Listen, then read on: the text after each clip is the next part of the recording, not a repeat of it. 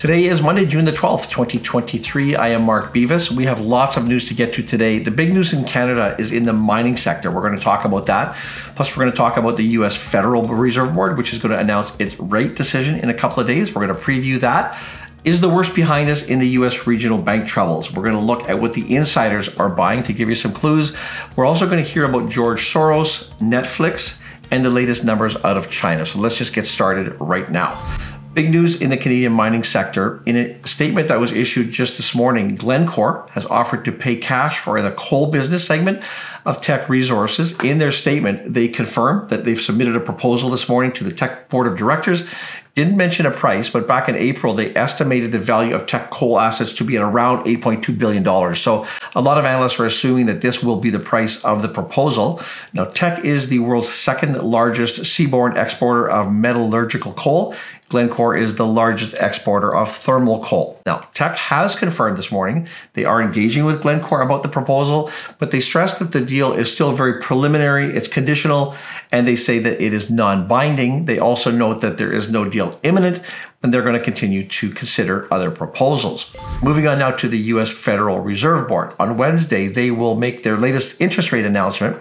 Odds are currently 70% that the Fed will pause for the first time in 10 straight meetings and that they will not raise interest rates this month.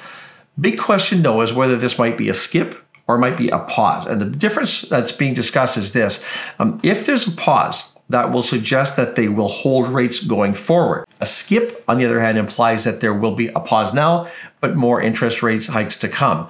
There's obviously going to be a lot of discussion, a lot of chatter about this in the next 48 hours. I will be back here on Wednesday with the actual decision. I want to move now to US regional banks. And as we all know, the past few months have been very, very difficult for US regional banks. But there are signs that just maybe the worst is behind us. The number of US regional bank insiders who have been purchasing shares in their own companies has reached a three year high during the second quarter.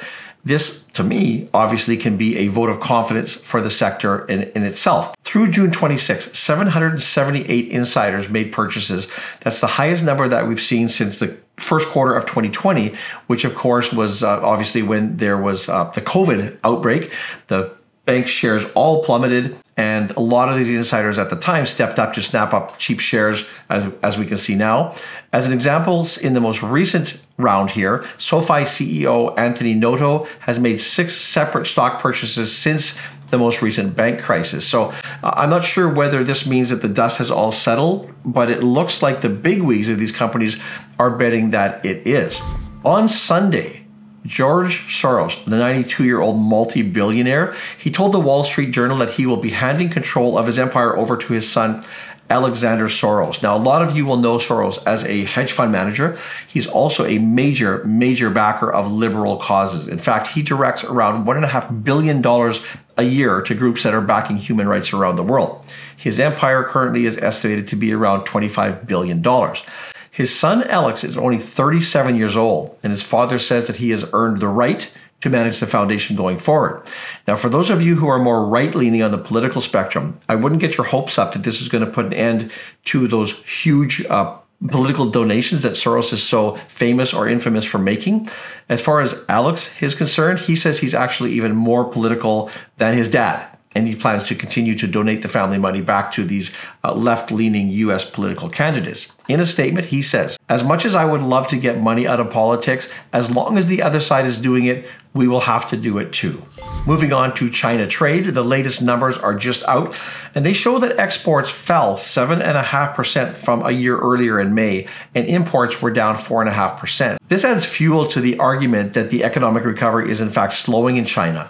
Back in December, you'll remember when the country lifted its anti virus controls, uh, China showed very, very strong economic numbers. But this most recent data shows that retail spending has been slowing at a rate that is more than has been expected.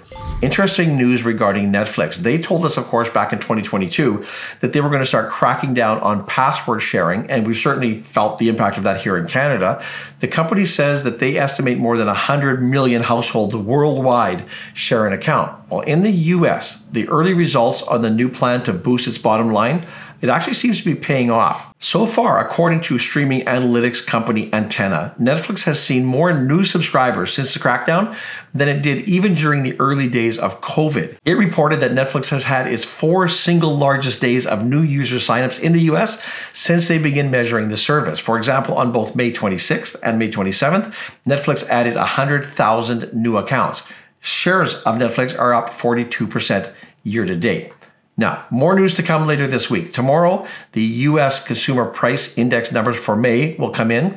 Wednesday, of course, we talked about the US Fed interest rate decision, and the US Producer Price Index, the PPI for May, will also come in. I will be back in two days, Wednesday, June the 14th. I will have those numbers for you. I'll also talk, of course, about any new major stories that have crept up since then. I will remind you to subscribe, hit notifications so you're there on Wednesday morning. I thank you for watching this video. I'll see you in a couple of days.